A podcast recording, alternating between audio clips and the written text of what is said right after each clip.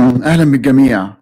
أه الحقيقه النهارده معايا ضيف مميز، وانا استمتعت بالمره الاولى بالتحدث معه، وقلت ان نعاود الكره ونتكلم في شيء طالما يعني حير الناس واختلطت الامور وزادت الاشاعات عليه عشان نعمل له انتانجلمنت.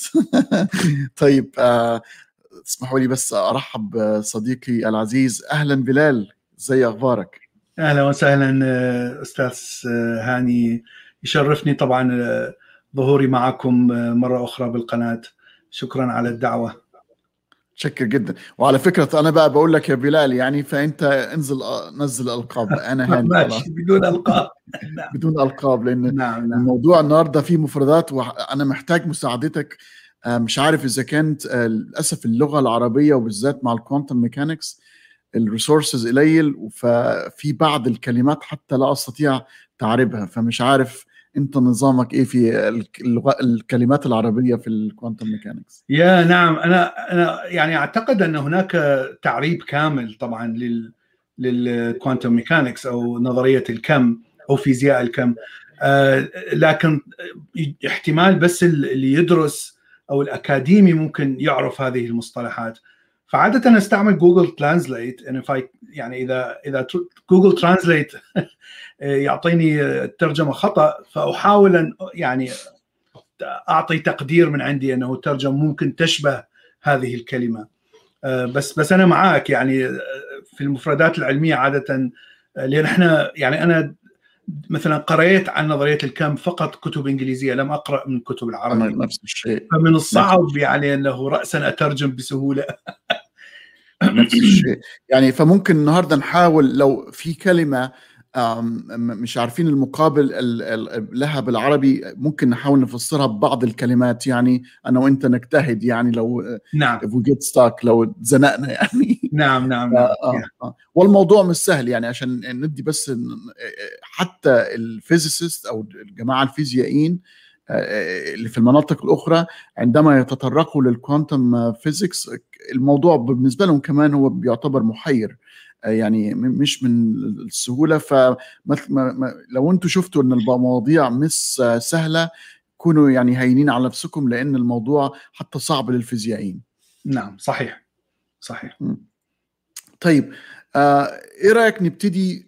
في ناس موجوده معانا، اهلا روبي، اهلا آه واهلا سكيبتك. طبعا في ناس يعني اللي معانا لغايه دلوقتي اللي شايفهم على الشات ناس يعرفوا النظريه، لكن للي معانا ومش يعرف ما هي ما هي الكوانتم ميكانكس، ما هي الفيزياء الكميه؟ نعم، آه فيزياء الكم يعني تاريخها او بدايتها تبدا من آه نهايه القرن التاسع عشر بدايه القرن العشرين. آه اول اول فكره وضعت حجر الاساس هي اكتشاف العالم الألماني بلانك. بلانك حاول أن يفسر الطاقة التي ينتجها الجسم الأسود، أو الجسم الذي يعني أي جسم ممكن أن يعكس طاقة معينة إذا إذا تضع عليه ضوء أو أو أو أشعة كهرومغناطيسية. ف حاول أن يفسر هل هناك طاقة ثابتة أو هل هناك معادلة معينة نستطيع أن نفسر بها أو نحسب بها هذه الطاقة، طاقة الجسم أي جسم أو الجسم الأسود كانت تسمى. فالمعادلات اللي كانت موجودة في ذلك الوقت كانت تعمل لنسبة طاقات معينة، لكنها لا تعمل لكل السبكتروم، لكل الطاقة، لكل مقياس الطاقة.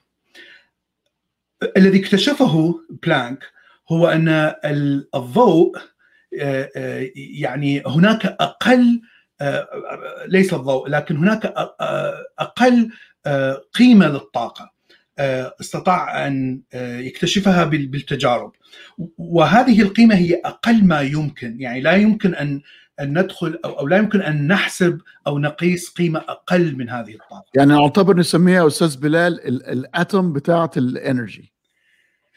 something like that. يعني indivisible. وهي الأتوم ليست هي أقل شيء، نحن نعرف أنه الأتوم كانوا يفتكروا زمان يعني. yeah. لكن الشيء الغريب ان ان هناك اصغر قيمه ممكنه. الشيء الذي الذي اتى بعده هي ال ال الاختراع الذي وضعه أينشتاين، أو التجربة اللي عملها أينشتاين واللي على أساسها أخذ نوبل، واللي هي قبل النظرية النسبية. ف يعني أثبت بطريقة بتجربة أن الضوء أيضا يأتي على شكل كميات من كميات محدودة من الطاقة. ف وأعتقد من عندها طلع طلعت فكرة الفوتون، أو فكرة أن الفوتون هو جسم يحمل هذه كمية الطاقة مثلا، والضوء يأتي على شكل جسيمات من هذه الفوتونات. يعني الضوء ليس مثلا موجة، ليس شعاع أو موجة مثل ما كان الشيء الموافق عليه بذلك الوقت. فمن هنا كلمة الكم، يعني الكم هي شنو؟ هي شيء ممكن أحدد كميته. فالكوانتم يعني استطيع ان احدد كميه، هي ليست شيء هلامي او ليست شيء مثلا ما لا نهايه، لا استطيع ان احدد هذه الكميه. فالاكتشاف ان الضوء ياتي على شكل كميات يعني محدده، وان الطاقه بشكل عام في الكون هناك قيمه لأقل طاقة ممكنة، وطبعا هذه القيمة لأقل طاقة ممكنة من من هذه القيمة نستطيع أن نحسب آه. كل الإشعاعات للجسم الأسود ونحسبها بدقة عالية. وربما ساعدتنا بالمصطلح العربي حزم ضوئية اللي أعتقد اللي هي الكوانتال باكيتس، الباكيتس بتاعت يا الحزم أعتقد باكيتس يا آه. يا ف من هنا بدأت أنه فكرة أن الكون أو كل شيء في في الكون، طبعا بالكون الصغير، هو يتكون من مواد او او طاقات ثابته او مواد يعني كميه ممكن ان اعطيها كميه. هناك بعد ذلك بعده سنوات البحوث اللي صارت على التجارب، فيعني بدت مرحله التجارب اللي هي اصطدام ذره بذره اخرى، اصطدام الكترون بنواة ذرة. آه يعني هذه بعد ما بدأت تكتشف آه نظرية أنه تكوين الذرة يتكون من نواة وإلكترون وكذا. فبذلك الوقت يعني بدأت تكتشف هذه الأشياء، ومن ثم بدأت تجارب الاصطدام. طبعا كل ما تسوي اصطدام آه كل ما زادت طاقة الاصطدام، سرعة الاصطدام، آه كل ما تتحلل آه هذه المواد، الذرة تتحلل إلى مثلا نواة والإلكترونات، النواة تتحلل إلى بروتونات ونيوترونات. البروتونات طبعا في ذلك الوقت لم تكن الطاقة عالية حتى تتحلل البروتونات آه نفسها. فمن هذه التجارب آه هناك الكثير من ال ال آه الشيء الذي آه مثلا طاقة معينة تظهر من من هذا من هذا الاصطدام، الإلكترون عدد معين من الإلكترونات تظهر من هذا الاصطدام، لكن لم تكن هناك نظرية تفسر كيف تتصرف الإلكترونات أو المادة بشكل عام عندما تبدأ باصطدام الذرات وال والعالية الطاقة. ف... بلال في كمان سوري مقطعة، في كمان شيء كمان في التاريخ يعني ممكن يكون ابتدى يضع مؤشرات اللي هي تعرف جي جي تومسون اخذ آآ آآ هو كان برايز نوبل برايز وينر لانه اكتشف نعم. ان الالكترون كان بارتيكل، ويجي بعديها ابنه جورج سنه سبعة وثلاثين على ما اعتقد ويثبت ان الالكترون كمان موجه. جي جي تومسون اجى يعني اجى تقريبا قبل اينشتاين، يعني اجى بدايه نعم. القرن العشرين، ووضع تكوين الذرة، كيف تتكون الذرة من خلال تجارب طبعا. فلاحظ أنه عندما يعني يحاول أن يصدم الإلكترونات بذرة معينة، هناك نسبة ضئيلة جدا من هذه الإلكترونات تنتج طاقة معينة، فاستنتج أن هناك نواة، وهذه النواة هي صغيرة جدا داخل الذرة، ومن هنا وضع نظريته الشهيرة اللي أخذ عليها نوبل. لكن أنا أتكلم عن بعد طبعا بعد يعني بناء على عمل جي جي ثومسون طبعا وبناء على عمل أينشتاين على أنه الضوء يعني يسير في كوانتم باكيتس، وأيضا بناء على كما قلنا بلانك الأقل طاقة ممكنة. ظهرت مدرستين فسرت هذه التجارب بشكل يعني ناجح إلى حد ما. المدرسة الأولى هي هايزنبرغ ومجموعة من الباحثين معه، والمدرسة الأخرى شرودنجر.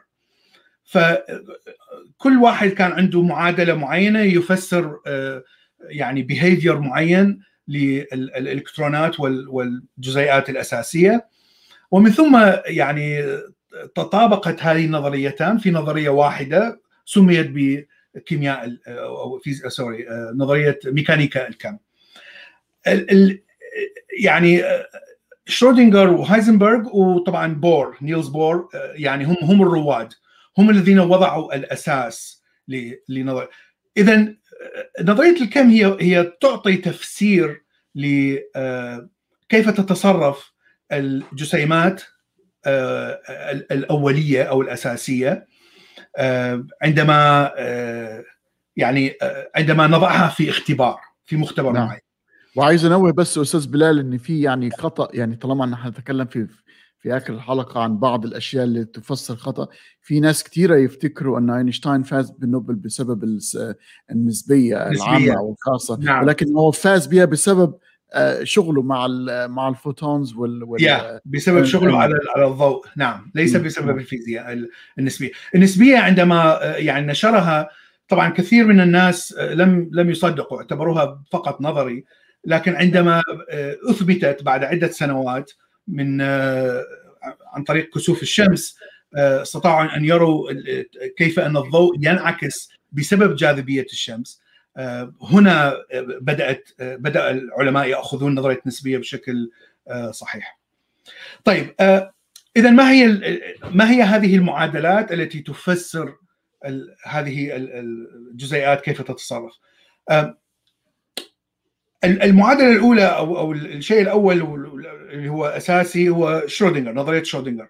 شرودنجر يقول ان المواد الاساسيه او الجسيمات الاساسيه مثل الالكترون لديها حالتان، حاله موجيه وحاله صلبه ماديه. الحاله الموجيه بمعنى انها ممكن ان تنتشر بشكل موجه، و هنا تأتي الفكرة الغريبة أن أنها ممكن أن تكون في كل مكان لأنها موجة. يعني من الصعب معرفة كجزيء، إذا إذا فكرنا بها كجزيئة فمن المستحيل أن نعرف بالضبط أين توجد هذه الجزيئة لأنها منتشرة بشكل موجة. عندما يراقب شخص أو عندما نضعها تحت تجربة تتحول من الحالة الموجية إلى حالة مادية، و يعني تظهر في مكان واحد، ما يسمى ب كولابس او ديكوهيرنس. كولابس فانكشن، ايه كولابس الفانكشن والديكوهيرنس، يعني انه تظهر تظهر لنا بصوره ماده ماديه لكن في موقع معين. حسب الموقع هذا ليس اعتباطي لكنه حسب الموجه، الحاله الموجيه اللي كان فيها. فاذا الموجه تحدد أين احتمالية وجود هذا الإلكترون أو هذا الجزيء، وعندما نضعها في في اختبار أو في تجربة هذه كما ذكرنا، فالإلكترون يظهر في أحد مكانات هذه الموجة ويتبع هذه نظرية هذه الاحتمال بشكل دقيق جدا. يعني المعادلة التي وضعها شرودنجر يعني صحيحة، يعني بليون بالألف بالمليون بليون مليون، يعني صحيحة بشكل كبير. المشكلة هي تفسير هذه المعادلة من من من شكل عقلاني أو من شكل واقعي. ماذا يعني أنه نضعها في في في تجربة؟ ماذا تعني؟ فهنا يعني من الصعب تفسير أنه كيف تتحول الحالة، كيف تتحول الجزيئة من الحالة الموجة عندما ينظر إليها مثلا الشخص الذي يعمل التجربة. فهذه كانت ما تسمى بتفسير كوبنهاجن، والذي يعني اقتنع به بور وجماعته شرودنجر وجماعته.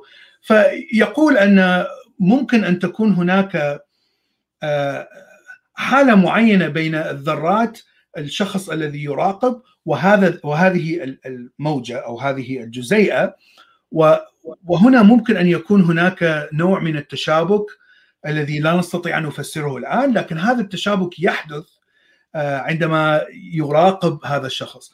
طبعا هذا الحكي أيضا غير مقنع، لأنه أنت ممكن أن أن تضع هذه الذرة أو هذه الجسيمة في صندوق مغلق، لكن يعني أنت ممكن أن تكون عندما تكون موجود بقرب من هذا الصندوق ممكن أن يحدث تشابك بينك وبين الذرات داخل الصندوق. إيش معنى إلا لما أفتح الصندوق وأنظر إلى هذا الشيء؟ يعني عملية النظر إلى إلى أو عملية وضع جهاز اختبار مثلا أو جهاز قياس هو الذي يحول، مع أنه جهاز القياس هذا هو لا يتفاعل مع الإلكترون نهائيا، يعني هو هو لا يصطدم ولا يعني يأخذ من طاقة الإلكترون، يعني لا يوجد معادلة مثلا معينة تفسر هذه العملية. فإذا العملية يعني تبدو أشبه بالسحر، أشبه بالشيء آه. الذي لا يمكن تفسيره. وأستاذ بلال، مش عارف إذا كنت بتشوف شايف الشاشة معنا شاشة نعم. ال... لأن نعم. في سؤال طبعا لما تكلمت عن الصندوق والشيء المختفي نعم. آه يعني المثال الشهير بتاع شرودنجرز كات آه yeah. اللي نعم. هي آه فالسؤال بيقول هل هي آه احتمال إنها تكون آه ميتة واحتمال إنها تكون ع... يعني عايشة أو آه حية، ولا هي uh, both alive and dead؟ طبعا هذا هذا مثال uh, أنا قرأته فعليا، يعني هو من الصعب تفسير uh, كيف تكون القطة حية وميتة. المثال هو صندوق يحتوي على uh, ذرة uh, تفقد uh, تفقد ال, uh, يعني إشعاع، ذرة مشعة وتفقد الإشعاع بشكل تدريجي، وهذا الإشعاع عندما عندما تفقد هذا الإشعاع ممكن أن يؤثر على كبسولة سم معينة، فإذا الذرة صار عندها إشعاع معين، يعني طبعا الإشعاع يكون بدوران معين، الجسيمات الإلكترومغناطيسية الفوتونات الإلكترومغناطيسية اللي تطلع من هذه الذرة المشعة تكون بسبيننج معين فتدور بحالة معينة، فإذا تدور بهذه الجهة فإذا السم سوف يفتح وستموت القطة، لكن إذا تدور بجهة معاكسة فإن السم لا يفتح. فهي هاي كانت الفكرة. فطبيعي أنك عندما يعني تقيس أنه هذه هذه الإشعاع الجسيمة الذي يخرج من هذه الإشعاع من هذه الذرة، هل هذا الجسيم يدور بهالطريقة أو بهالطريقة؟ طبعا هذا إذا إذا لم تكن تقيسه فإذا هو في حالة الموجية وهو يكون في كل مكان، ولهذا يقول أن إذا القطة هي حية وميتة، إذا هناك سم وليس هناك سم. احنا استاذ يعني نتكلم عن السوبر بوزيشن، يعني yeah. وهذا ما يسمى بالسوبر بوزيشن، هذا بالضبط آه. هو السوبر بوزيشن، وهو الحاله الموجيه انك موجود بالضبط. في كل مكان. بس في ناس بقى بتقول لك تستخد هذا الموقف، تقول لك انا بقى الاوبزرفر افكت، آه لا انا يبدو نعم. علي ان انا إن انا رجل يعني شجاع ويعني ابضاي نعم. وانا اللي اؤثر، انا انا عندما ارى الشيء نعم. اوجده في الوجود، يعني تتحول الى الحاله الماديه. نعم. فإذا عندما تفتح الصندوق تتحول هذه السبيننج، هذا يتحول إلى نوع واحد من من الدوران، وإذا إما يفتح السم أو أو لا يفتح. هناك كثير من تفسيرات أخرى، فهو يقول أن فعليا الشيء الذي سيحدث هو سيحدث حسب النظرية الاحتمالية الموجية، معادلة شرودنجر. فإذا حسب حسب الطاقة وحسب الذرة المشعة وحسب الجسيم وحسب طبيعة هذا الجسيم إلى آخره، عادة تكون المعادلة عندما تحسبها يكون في موقع معين عادة، لأنه السيستم هذا هو سيستم مغلق وليس هناك أي تأثيرات خارجية. فإذا نحن نفترض أنها سوبربوزيشن، لكن في الحقيقة هي دائما ستنتهي ببوزيشن معين، هي دائما يعني ستنتهي إلى سوبربوزيشن لأننا لا نعرف، لأننا لا نعرف بالضبط، لأننا لا نعرف، ليس لأنه هي فعليا سوبربوزيشن. فهو يقول أن بما أن الصندوق مغلق والسيستم هو مغلق ولا يوجد أي تأثيرات أخرى، وإذا فإذا حسبنا بحسب معادلة شرودنجر فنحن نعرف بالضبط ماذا يحدث يعني كاحتمالية. فإذا نحن نعرف أن مثلا احتمالية أن القطة ستموت هي سبعين ثمانين بالمئة. فإذا هو يعني هو السيستم يعني دائما سينتهي بهذا الاحتمال سواء فتحت الصندوق أو لم تفتحه. فهذا هو الرد على هذا المثال، لكنه مثال يعني فعلا يعني يعطي معنى لغموض نظرية الكم. وهذه الحالة كما ذكرت حالة أنه المراقب الذي يرى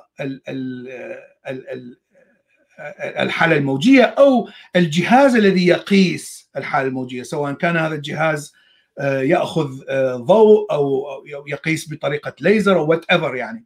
فأي إذا إذا كان هناك جهاز يقيس أو إذا كان هناك شخص يرى هذا الشيء، ففعليا هذه هذه كانت يعني الشيء الأساسي في. طبعا كما ذكرت نظرية الكم صحيحة مئة بالمئة، وعلى أساس نظرية الكم بنيت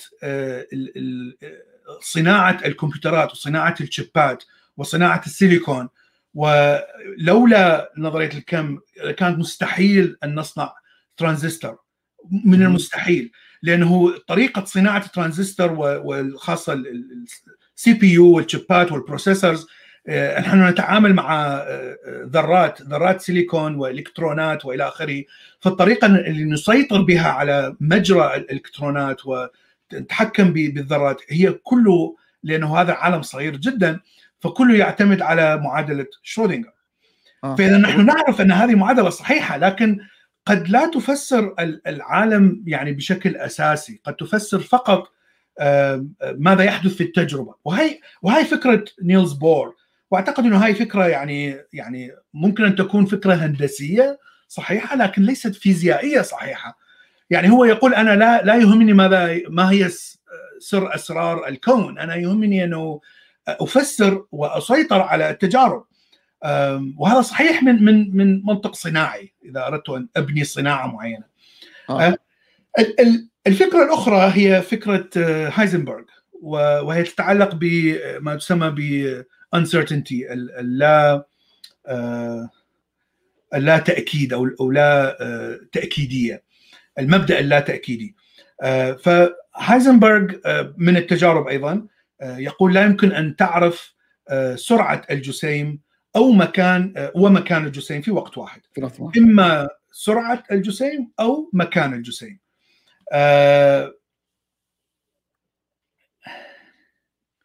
و و أستاذ بلال عايزين بس نقارنها بال اه لا سيبك من الاستاذ زياد علي ده يعني. نعم نعم لا بسيطه هو راجل ف... حبيبنا يعني. نعم.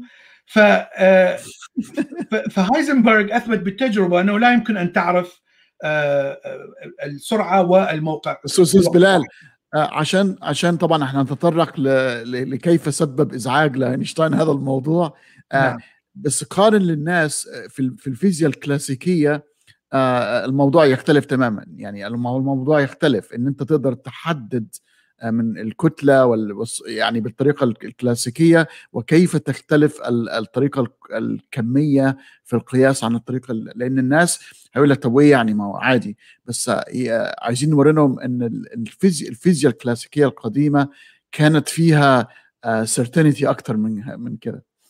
وفيزياء كلاسيكية يعني تعتمد على أنه كل جسيم أو كل جسم له كتلة وله سرعة وله آه ف يعني لا يوجد شيء اسمه حالة حالة موجية أو حالة يعني جسيمية. الأجسام هي أجسام، والفيزياء وكثير من الأشياء في الفيزياء الكلاسيكية يعني لا تنطبق على فيزياء الكم. آه مثلا فكرة الزمن واضحة جدا وموجودة في الفيزياء الكلاسيكية، لكن لا يوجد زمن في معادلة شرودنجر.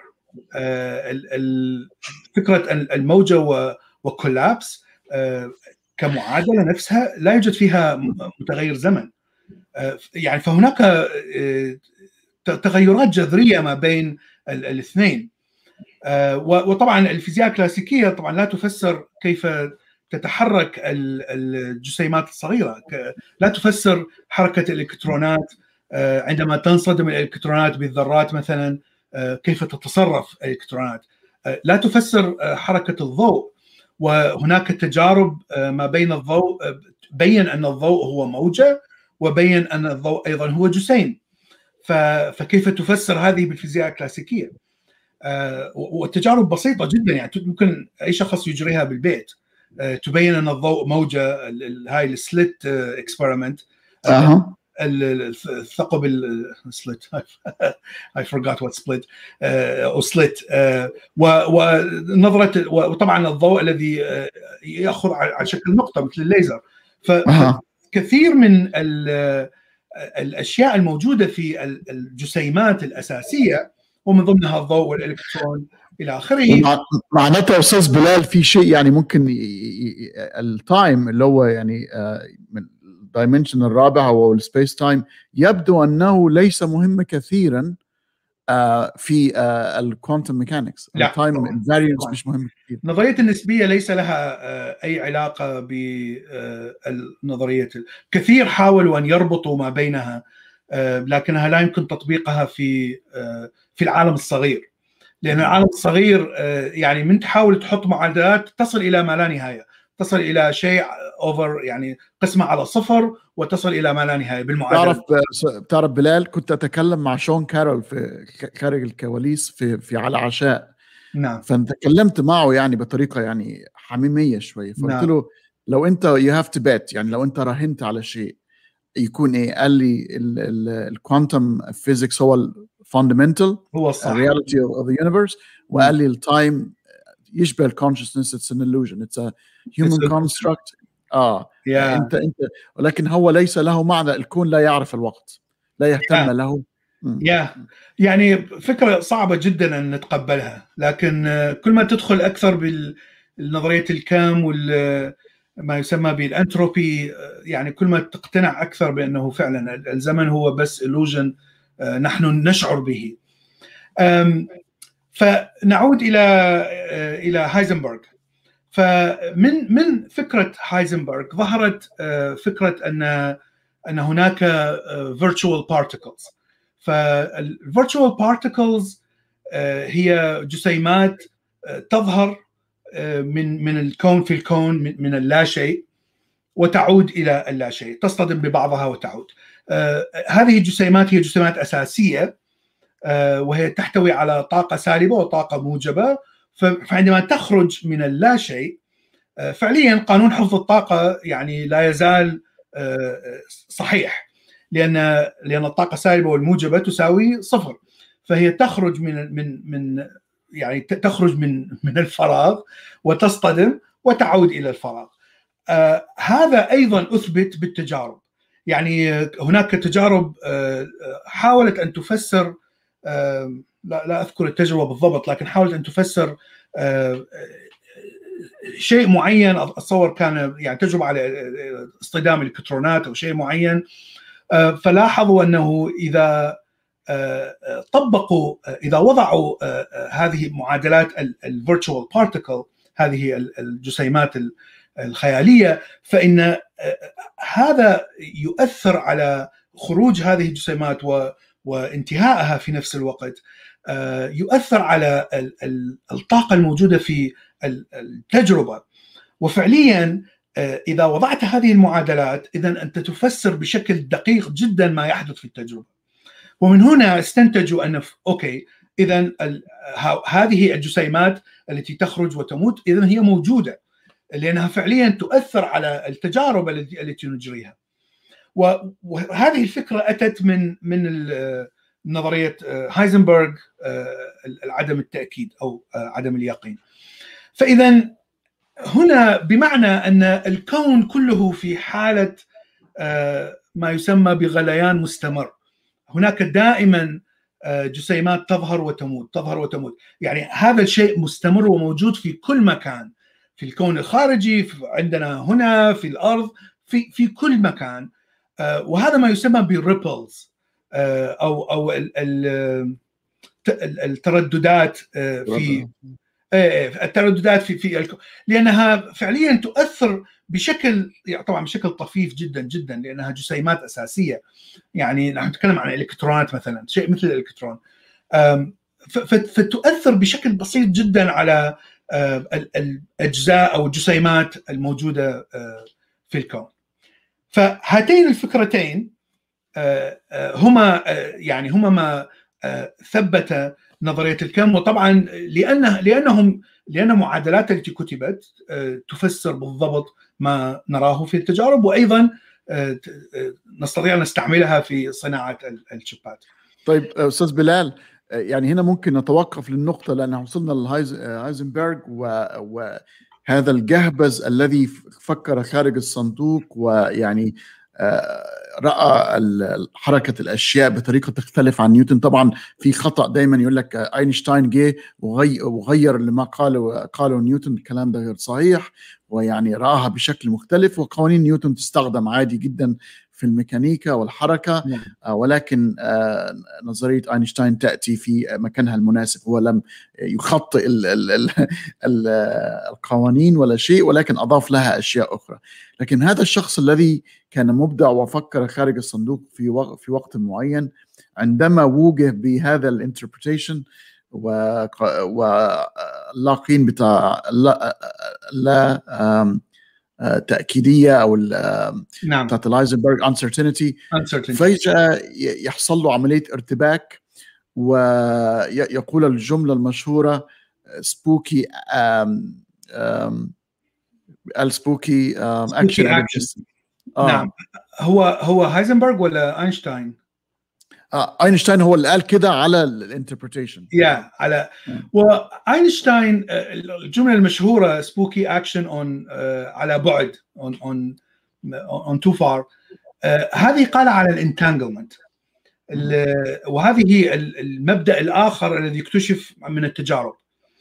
فالانتانجلمنت هو طبعا أيضا شيء يعني لا يمكن لا أحد يعرف لماذا يحدث، لكننا نعرف أننا نستطيع أن نعمل تجربة ونقسم بها مثلا شعاع ضوئي إلى فوتونين، وهذه الفوتونين طبعا كل فوتون في في جهة معينة في مكان معين ومنفصلين تماما عن بعضهم، لكنهم متشابكين، وهذا الانتاجومنت هو التشابك، بمعنى أن إذا هذا الفوتون يدور بشكل يعني باتجاه معين، فإذا الفوتون الآخر سيدور باتجاه معاكس.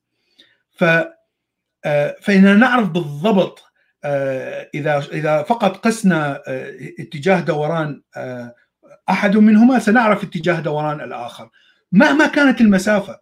المسافة ممكن أن تكون من هنا إلى القمر، سيبقى هذين الفوتونين متشابكين.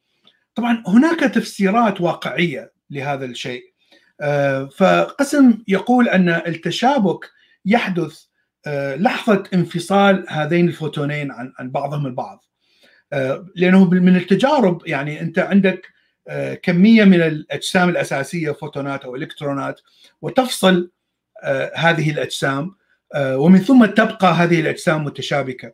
فقسم قسم يقول أن التشابك يحدث في البداية قبل أن تفصل هذين الفوتونين، فعندما تفصل الفوتونين من الطبيعي أن أن الدوران لن يتغير، فإذا كان هذا يدور باتجاه سيدور هذا باتجاه معاكس. فإذا هي ليست يعني ليست سبوكي، ليست شيء غريب جدا و يعني سحري وإلى آخره، لكن يعني هذا تفسير واحد فقط، وهذا التفسير يعني ليس كل علماء الفيزياء متفقين عليه. أستاذ بلال، تسمح لي وإحنا في هذا الموقع يعني عندي فيديو لمدة دقيقة واحدة، نعم. وأنا أسأل شون كارول على هذا السؤال على المسرح، نعم. وهو يجاوب يعني، وإحنا نتفرج عليه سوا، والناس ماشي. مدته دقيقة واحدة. ماشي ماشي. لأنه قال يعني على فكرة يشابه كثيرا في الرأي. نعم. آه ون... نعم. ونشوف.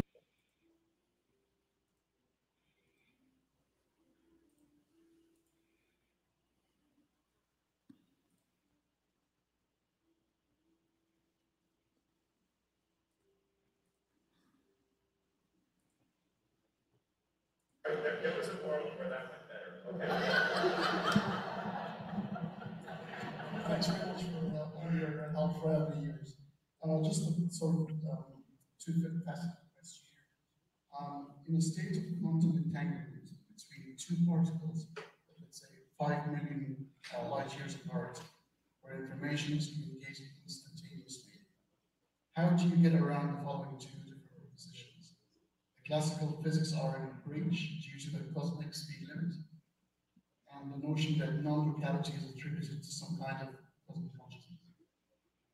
So in quantum mechanics, this is a fact that was pointed out by Einstein. There is this thing called entanglement between different quantum systems, which says that if I measure one, I can instantly predict some feature that would be measured by the other one, even if the two systems are many, many light years apart. This is what Einstein called spooky action at a distance. However, you cannot use this feature to actually send signals, to send information faster than light, because even if I measure a particle here, I know what the other particle is going to get. But the person who's measuring the other particle doesn't know it because they're many light years away. So nature seems to use this clever legalistic loophole where even though to describe what's happening, something needs, something information needs to go faster than the speed of light, but it's not information you can ever access. But all of this is just the laws of physics. This is, you know, understandable in very mechanistic terms in many worlds or any other proton theory of quantum. Consciousness is not required. With many worlds, would the would the different possibilities just have a آه يعني يشابه كثيرا يعني بالضبط يعني في في الكلام أستاذ بلال إن الموضوع ليس فيه أي سحر ولا شيء، لكن عدم نعم. المعرفة ما بين الاثنين، يعني إحنا لا نعرف كل شيء فهو نعم. آه كذا. ولما تكلمت عن الوعي طبعا لما تخش بقى في السودو ساينس، لأن في ناس ربطت هذا الموضوع بالوعي. نعم نعم آه. نعم. ففكرة ال ال كما ذكر شون أنه لا يمكن أن تنقل معلومات، يعني هاي فكرة مهمة جدا، لأن دوران هذا أحد الجسيمات يعني لا تستطيع أن تغير من من الدوران، يعني لا يمكن أن تغير دوران حتى تؤثر على دوران الآخر. أنت فقط تستطيع أن أن تفحص هذا الجسيم، وطبعا يعتمد على طريقة الفحص. أنت ممكن أن تفحص الجسيم بأنك يعني تضرب الجسيم بإلكترونات وتدمر هذا الجسيم تماما، لكنك تعرف كيف كان يدور هذا الجسيم. فإذا من المستحيل أن أن نبعث إشارات أو أو ننقل معلومات ما بين المكانين. هناك طبعا تفسير للكولابس، التحويل، نظرية تحويل الحالة الموجية إلى حالة مادية، وهي الأكوان المتعددة. وهذه التفسير يعني يهمل تماما فكرة التجربة أو الشخص الذي ينظر إلى التجربة أو ينظر إلى الجزيئة، وتقول أن فعليا الجزيئة أو الحالة الموجية تتحول إلى كل هذه المكانات، فكل مكان يتحول إلى كون جديد.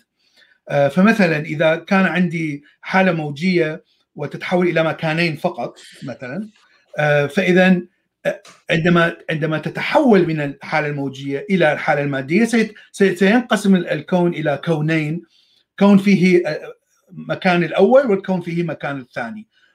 فنظرية تعدد الأكوان تنبني على هذا الأساس، وتقول أنه كل كل الحالات الموجية لكل المواد دائما عندما تتحول إلى المادية تنقسم الأكوان بعدد الاحتمالات لهذه المواقع. طبعا المشكلة أنك ستنتهي بعدد خرافي وهائل من الأكوان، لأنه يعني في كل ثانية هناك ملايين من من الذرات في أو جزيئات في الحالة الموجية تتحول إلى الحالة المادية، فمن الصعب يعني تقبل هذه الفكرة. الشيء ال ال الإيجابي في هذه الفكرة أنها تتبع معادلات رياضية، يعني ليس هناك ليس هناك فقط كلام يقول أنه إذا إذا نظرت إليه سوف يتحول، يعني هذا فقط كلام، لا يوجد معادلات رياضية تفسر هذه الحالة تفسير كوبنهاجن. لكن عندما أفسر أنه أكوان متعددة أنا أستعمل معادلة شرودنجر، وعلى أساس معادلة شرودنجر سوف أقسم الطاقة الموجودة في الحالة الموجية إلى إلى عدة أكوان، وحتى هناك يعني معادلات تعالج قانون حفظ الطاقة، فحتى يقول أن الطاقة يعني لي يعني صح هناك نسخة أخرى من الطاقة، لكن الطاقة كلها يعني تتساوى في النهاية، فلا تستحدث في هذه العملية. فيعني هي مبنية على نظام جيد وجميل من المعادلات، لكن المشكلة أن يعني من الصعب تقبل هذه الفكرة، لأنك تتكلم عن ملايين من الأكوان في كل ثانية تنشأ.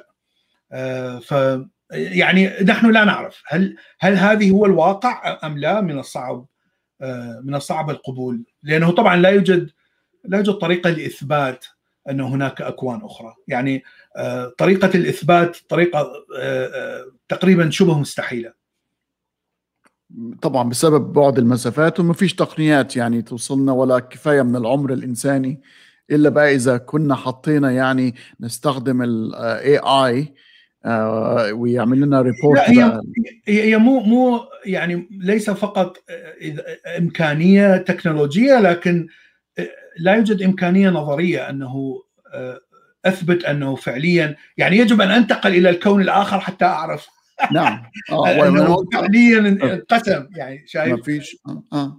يعني ولهذا من الصعب من الصعب يعني آه. تقريبا شبه مستحيل. هناك نظريات معينة أو افتراضات معينة يعني تقول إذا فعلت كذا، لكن لحد الآن مستحيل يعني، أو هذه الافتراضات لا تؤخذ مأخذ الجد. وممكن يعني لو طلعنا وتطلع على هذا الكون تطلع القوانين الفيزيائية فيها مختلفة، ويقول لك سوري يا بلال هنا نستنشق ثاني أكسيد الكربون. لا طبعا هو هو هو الكون يكون مشابه جدا للكون الأصلي، لأنه آه. هو نفس الكون لكن تفرع إلى فرعين، آه. فلازم يكون يتبع نفس القوانين الفيزيائية. هو اه حتى دوكنز قال الايفولوشن شكلها حتكون هي القانون الكوزميك، وحتى نعم. شون كارول قال السبيد لايت السبيد ليميت بتاع الفوتون بتاع اللايت هو يعتقد انه كوزميك لا يقترب، هو فعلا كوزميك اه حتى كمان في المالتيفيرس. اوكي اوكي نعم، ويعني مالتيفيرس بمعنى آه الذي ياتي من الحالة الموجية. نعم يا صحيح، لأنه هو, هو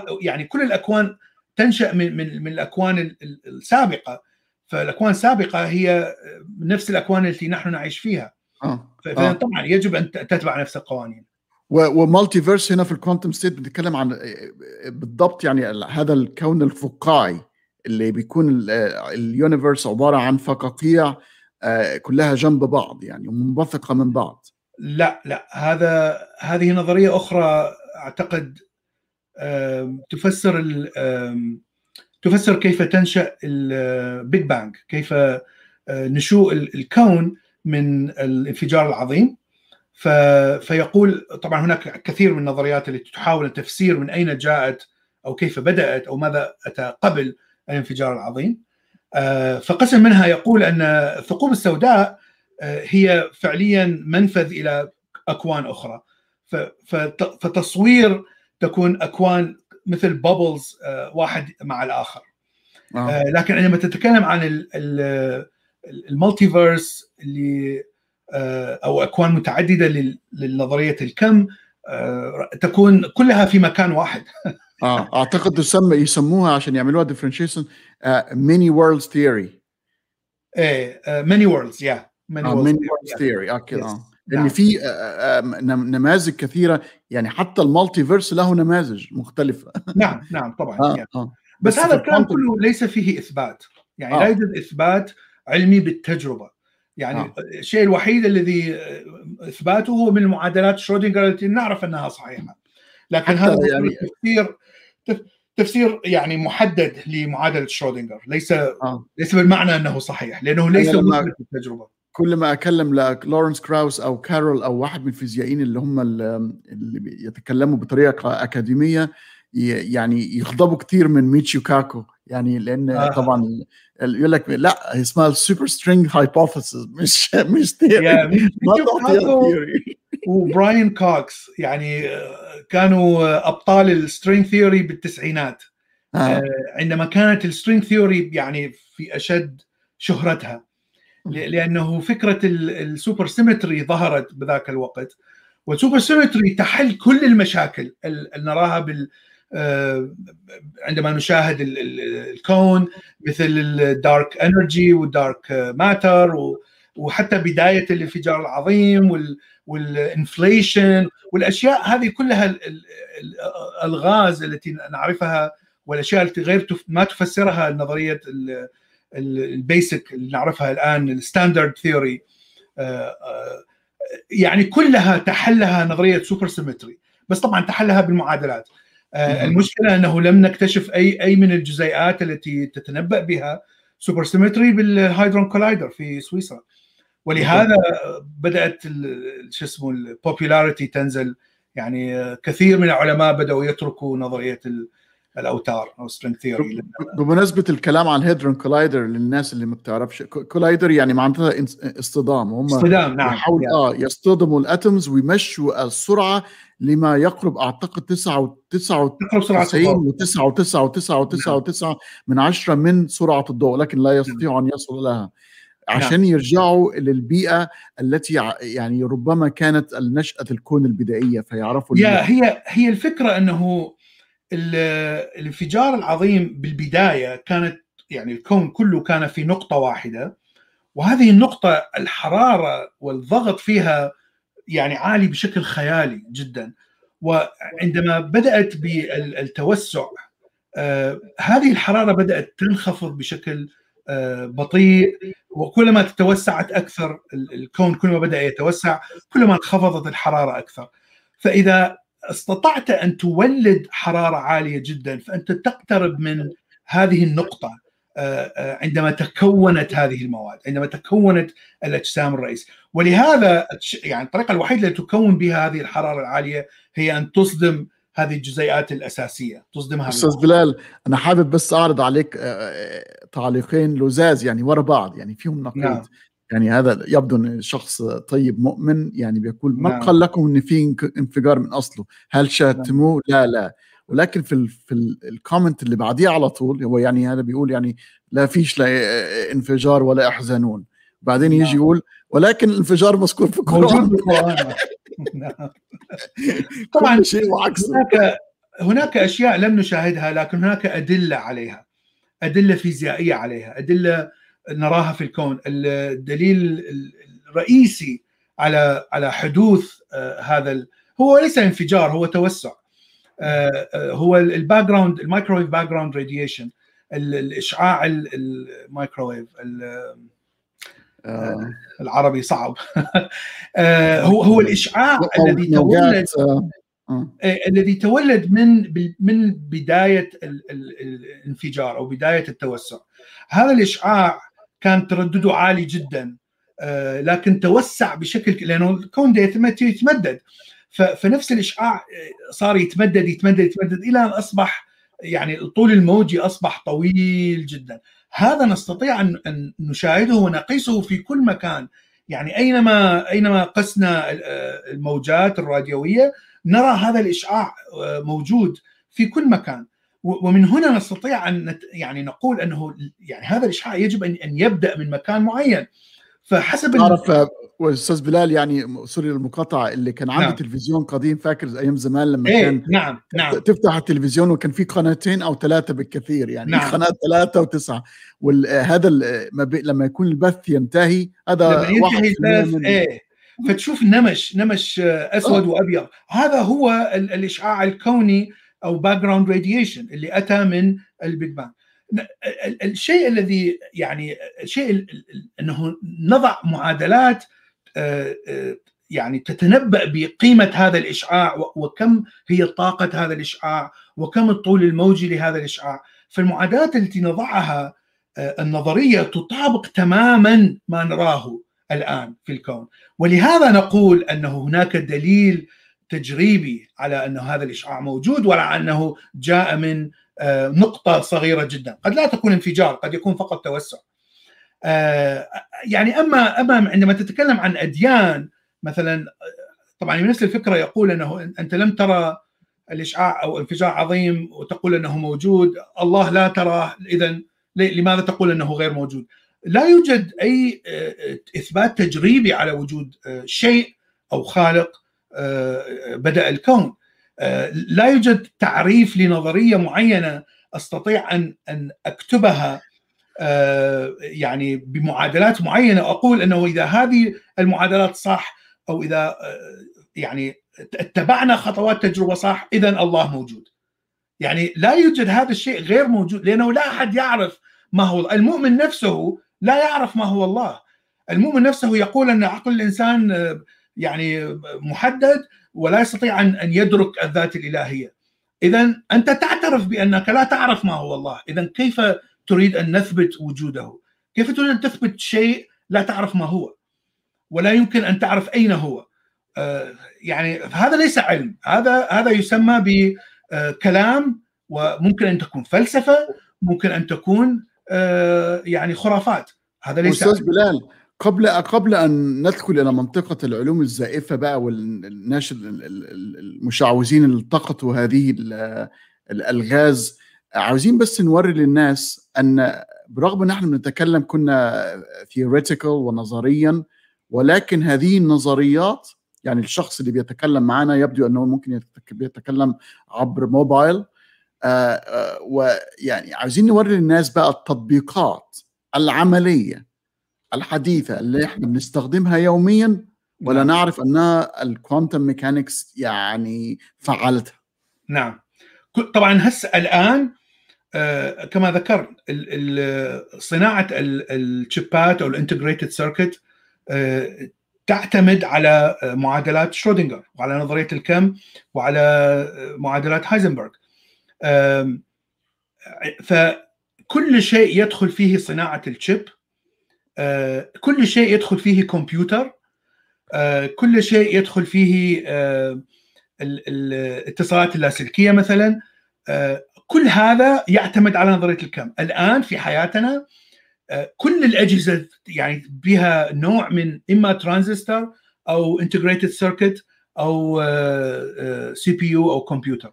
الشرائح الصغيرة، الشرائح الصغيرة الشرائح الشرائح الصغيرة كل شيء، يعني لابتوب، ساعة، كاميرا، حتى سماعة، شو اسمه التليفون، الشاشة، شاشة التلفزيون القديمة، هذا الكاثود راي تيوب، هذا التلفزيون القديم كان يستعمل الإلكترونات.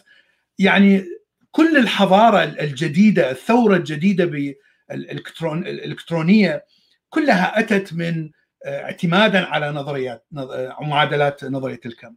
فيعني نحن نلمس الفائدة من من عمل هؤلاء العلماء. آه. بالأخير طبعا قبل ما ننتقل إلى منطقة السودو ساينس، من أحب العلماء لي، أحب طريقته وأحب اللكنة بتاعته، لأنه عندما لا تراه تشعر أن في واحد من نيويورك جانجستر بيتكلم، هو ريتشارد فاينمان. أعشقه ده ريتشارد فاينمان، لو تسمعه تفتكر إن واحد من نيويورك. أنا لا أسمعه، أنا أقرأ بس اللي هو بس ما كسمع. آه لازم تسمع ريتشارد فاينمان.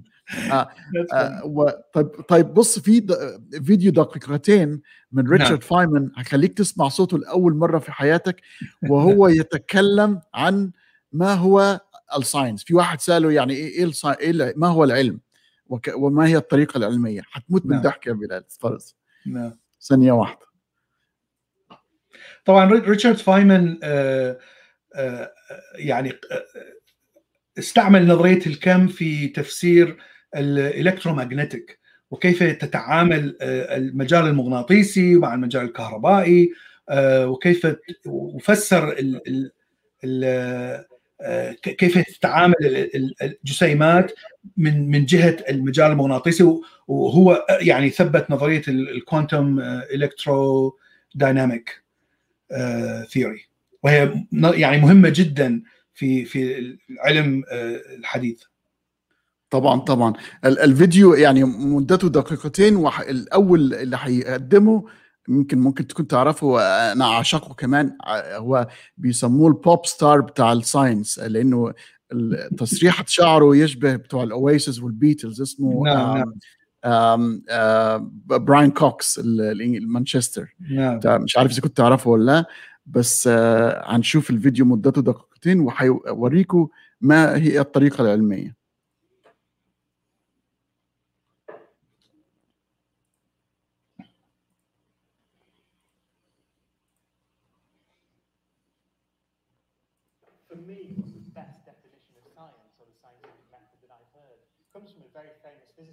Richard Feynman, who won a Nobel Prize for building one of the first quantum theories of electricity and magnetism. It's called quantum electrodynamics. This is back in the nineteen forties and fifties. It's our best theory today of how light interacts with matter.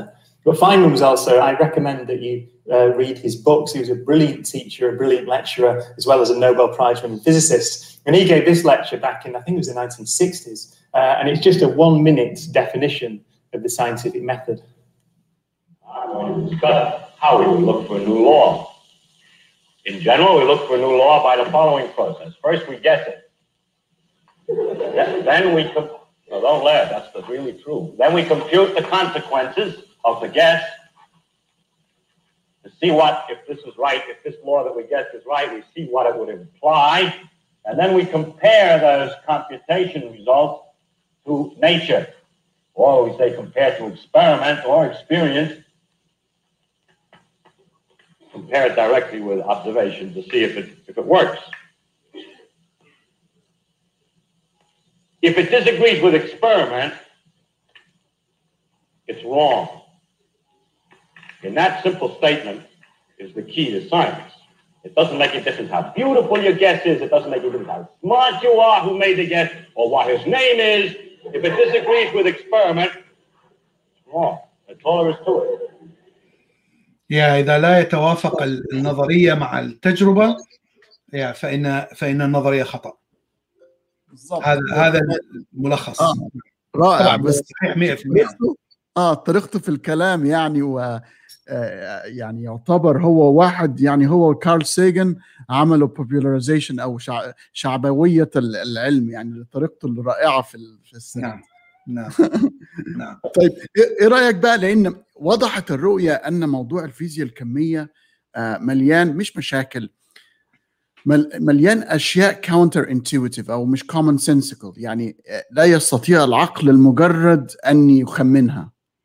نعم. آه فالناس تشوف هذا الموضوع تقول لك لا لا لا مش معقولة تتكلم، يعني آه جد، يعني في مثلا دكاترة آه وناس مشهورين جدا كتبوا مع ستيفن هوكينج كتب يتكلموا على أن الوعي، حكاية أن أن أن الشيء هو في quantum state أو wave state، وفقط عندما تنظر إليه يتحول إلى مادة، لدرجة نعم. أن في ناس قالت أن نظرية بليتو أفلاطون للفورمز وللأشياء تكاد تكون صحيحة، لأن ليس هناك شيء يعني في الحقيقة، احنا نصنع نعم. العالم عندما نراه، ننظر إليه. نعم نعم. هذه هذه بدأت في شخص اسمه ويغنر، نشر كتاب يحاول أن يفسر يعني بشكل منطقي أنه حسب تعريف كوبنهاجن أنه فقط عندما ننظر إلى الحالة الموجية تتحول إلى مادة. فمعناها أن طبعا هو ليس شخص ينظر، هو حاول أن يربطه بالوعي، فهو يقول الشخص الواعي، طبعا إذا وضعت قطة أو كلب ينظر إليها قد لا يحدث أي شيء، لا أعرف إذا أحد فعل هذه التجربة، لكنه يقول أنه إذن الوعي داخل الإنسان هو الذي يسبب تحول الحالة الموجية إلى حالة مادية. هذا الكلام أعتقد نشره في خمسينات أو ستينات، لا أذكر بالضبط. لكن بعد هذا في السبعينات بدأت تنتشر أفكار النيو ايج، الأفكار الهندية والبوذية القديمة جدا التي تفسر الإنسان وتفسر الكون طبعا بطريقة خرافية جدا ليس فيها أي دليل. فبدأت تنتشر بالغرب بأوروبا وأمريكا. فطبعا فكرة أن الإنسان، وعي الإنسان هو الذي يحول المادة من من حالة الموجية إلى المادية، وكأنما المادة تظهر فقط لأن الوعي يتفاعل معها. فإذا بدأت هذه الفكرة تتحول إلى أن الوعي داخل الإنسان هو الذي يخلق العالم الذي يعيش فيه، لأنك فعليا عندما تنظر إلى كل شيء، كل شيء يتحول من الحالة الموجية إلى الحالة المادية. طبعا هذه مغالطة كبيرة، لأن نظرية الكم ليس لها علاقة بالعالم الكبير، يعني لا يمكن أن تطبقها على العالم الكبير. الحالة الموجية والحالة المادية فقط موجودة فقط في الجسيمات الأساسية. لا يوجد شيء اسمه مثلا شجرة تكون في حالة موجية تتحول إلى حالة، يعني هذا كلام ليس صحيح. فإذا عندما تقول أن الإنسان، وعي الإنسان هو الذي يخلق، يعني هذا كلام خطأ حسب نظرية الكم. لكن طبعا هم لا يعتمدون على كل نظرية الكم، يأخذون فقط هذه الفكرة، وبدأت من هنا سلسلة طويلة من الأفكار السودو ساينس، الأفكار الخرافية يعني زائفة، لكن تتكلم بلغة بلغة علمية، تتكلم بلغة بلغة نظرية الكم. فتقدم على المشاهد الذي لا يعرف ما هي نظرية الكم، تقدم على أنها شيء علمي. مثلا يقول مثلا في العلم الصيني القديم هناك مثلا نوعين من الطاقة تسمى تشي، الطاقة السالبة أو النيجاتيف، والطاقة الموجبة أو إيجابية. فهذه الطاقتان موجودان في كل الأجسام الإنسانية طبعا، وكلما تغلبت طاقة على أخرى كلما يعني تبدأ إما حياتك، يعني إذا كانت الطاقة الإيجابية أكثر فإنك تكون صحي، تكون محظوظ، تعيش حياة سعيدة، كذا كذا. الطاقة السالبة تكون تتمرض، حظك يكون سيء، إلى آخره. فالطريقة التي يفسر بها الصينيين، طبعا الصينيين قدماء حتى قبل، ليس البوذيين، فيقول هناك أشياء تؤثر على هذه الطاقتين. فهناك أشياء، طعام مثلا إذا تأكل برتقال فهذا جيد للطاقة الإيجابية، إذا تأكل خبز هذا سيء للطاقة، هذا يزيد من الطاقة السلبية، اللحم يزيد من الطاقة السلبية، إلى آخره. وهناك أشياء تفعلها، هناك مثلا الفونغ شوي، هذا أيضا خرافة، المكان الذي تجلس فيه، المكان الذي تعيش فيه، زاوية هذا المكان، زاوية البيت، أيضا تؤثر على هذه الطاقتين. فهذا الكلام يبدأ ويربط بنظرية الكم يعني بشكل طبعا غير علمي، فيقول أن الطاقة السلبية والطاقة الإيجابية هي فعليا مثلا الطاقات التي تتفاعل مع الوعي بشكل بالدرجة الكمية، يعني بالليفل الكمي، وممكن أن يحصل انتانجلمنت بينهم، يحصل تشابك كمي بينهم. فإذا تشابكت مع طاقة سلبية فإنك ست... فالطاقة السلبية عندك ستزيد. فيحاول أن يفسر هذه الأفكار بلغة ميكانيكا الكم. وطبعا يعني التفسير كله خرط في خرط، لأنه لا يوجد أي يعني إثبات تجريبي على هذا الكلام، هو فقط شخص يتخيل ويربط أفكار قديمة بأفكار جديدة، لكن يقدمها بأسلوب بأسلوب جميل جدا وعلمي جدا. آه. وأنا أنا عملت يعني تجربة فعلية، يعني أتأكد من أن الأشياء يعني فعلا موجودة. كنت يعني أكون قاعد في الغرفة قدامي كمبيوتر، قاعد على كنبة، أخرج من الغرفة وأجري بسرعة تاني على الغرفة أشوف إذا كانت الأشياء اختفت ولا لا، تكون لسه موجودة يعني. يعني هناك نظرية أخرى تسمى قانون الجذب أو law of attraction، وهي يعني تحاول أن تقول أنك إذا دائما تفكر بشكل إيجابي فإنك تجذب الأشياء الإيجابية أو الطاقة الإيجابية في الكون إلى حياتك. فطبعا أيضا يخلط معها فكرة الكوانتم الكوانتم انرجي وكوانتم كذا، لكن الفكرة أنه إذا دائما تفكر بشكل إيجابي فإن حياتك ستكون إيجابية دائما. وأشهر هؤلاء هو ديباك تشوبرا اللي يقول إذا دائما تفكر بشكل إيجابي فإنك حتى تؤثر على صحتك بشكل إيجابي، وأنك تستطيع أن تعيش إلى ما لا نهاية، لا يمكن أن تمرض، لا يمكن أن تهرم أو أو تكبر. يعني كلام خرط في خرط. ال ال الشيء ال ال يعني الشيء البسيط الإنسان يستطيع أن يقول أنه يعني مثلا الشخص الذي يعيش في في في حرب معينة، عندما صدام ضرب الأكراد بالكيميائي، إذا كان هناك كردي يفكر بشكل إيجابي هل ستعتقد أنه سينجو؟ لا طبعا، سوف يموت بالأسلحة الكيميائية.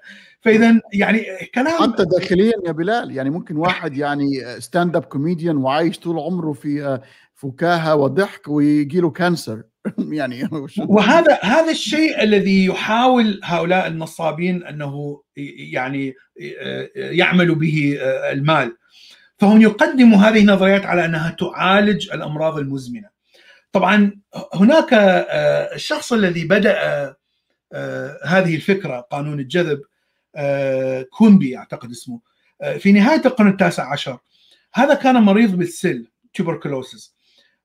طبعا في ذاك الوقت لا يوجد علاج للسل، الانتيبايتك لم يكن يخترع، تيرمينال كان كان تيرمينال، لكن ليس كل الناس يموتون. يعني كان هناك نسبة صغيرة المناعة قوية إلى حد معين، الجسم يضعف لكن يستطيع أن ينجو من السل بعد فترة. فهو طبعا لم يكن هناك أدوية، فحاول أن يفكر بشكل إيجابي، فتعلم مثلا ركوب الخيل، واكتشف أن متعة شديدة في ركوب الخيل وشعر بسعادة. فبعد أن يعني تعدى المرض وانشفى منه بدأ يفكر أن آه الأفكار الإيجابية هي التي شفت هذا المرض، وهو مرض يعني كان مثل الكانسر الآن، يعني مرض كان فتاك. فبدأ يضع هذه الأفكار، أفكار قانون التجاذب والتفكير الإيجابي، والتفكير الإيجابي هو يشفي الأمراض إلى آخره. طبعا نحن نعرف أن هناك شيء اسمه بلاسيبو في في الطب، يعني الإنسان عنده جهاز مناعة معقد جدا، وممكن أن أن حتى يتغلب على الكانسر، ممكن أن يتغلب على مرض السرطان، لكن نسبة الناس الذين يتغلبوا على مرض السرطان نسبة قليلة جدا، واحد إلى خمسة في المئة فقط من الناس الذين يصابوا بالسرطان ممكن أن جسمهم فقط هو يشفي السرطان. فهذه نسبة بسيطة قليلة قليلة جدا، الأغلبية يموتون، لكنهم طبعا يعتمدون على هذه فكرة البلاسيبو. ولا يفسر أنه طبعا هو هو شيء غامض في جسم المناعة لحد الآن، لم نكتشفه لم نعرفه، لكنه يقول أن الشيء الذي نحن نعطيك إياه هو هذا الشيء الذي يعالج المرض. التفكير الإيجابي هو الذي يعالج المرض. وهو أخطأ في اثنين، عم بنى نظرية علمية على sample of one، يعني هو sample sample of one، وكمان نعم. correlation does not mean correlation. exactly. فهناك مشكلتين، correlation الربط الربط ما بين النتيجة والسبب لا يعني أن أن النتيجة جاءت من هذا السبب، قد يكون هناك عدة، أنت لم تفكر بعدة أسباب، تفكرت بسبب واحد. والشيء الآخر هو confirmation bias، الشيء الذي أنت مقتنع به تأخذ فقط الجواب الذي أنت مقتنع به فقط، وتترك الاحتمالات الأخرى، الأجوبة الأخرى التي لا تتفق مع اقتناعك. فهاي الشيئين طبعا يعني يلعبون دور كبير في أن هؤلاء الناس المرضى الذين يدفعون الأموال حتى يشتروا الوهم من هؤلاء الناس، عندما يعني يشعر بتحسن بسيط طبعا رأسا يربطه بالطاقة الإيجابية والى آخره. وبتعرف أستاذ بلال يعني هذا الشخص يعني ممكن يعني نتسم فيه ممكن شوية الصدق، يعني ممكن نقول هو على خطأ ولكن يمكن التجربة الشخصية أقنعته، فالراجل فعلا يمكن بيحاول يساعد ناس لكن هو على خطأ. لكن في ناس بقى تحترف هذا الموضوع، يعني هو لا مر نعم. لا بتجربة شخصية ولا أحزنون، شاف أن نعم.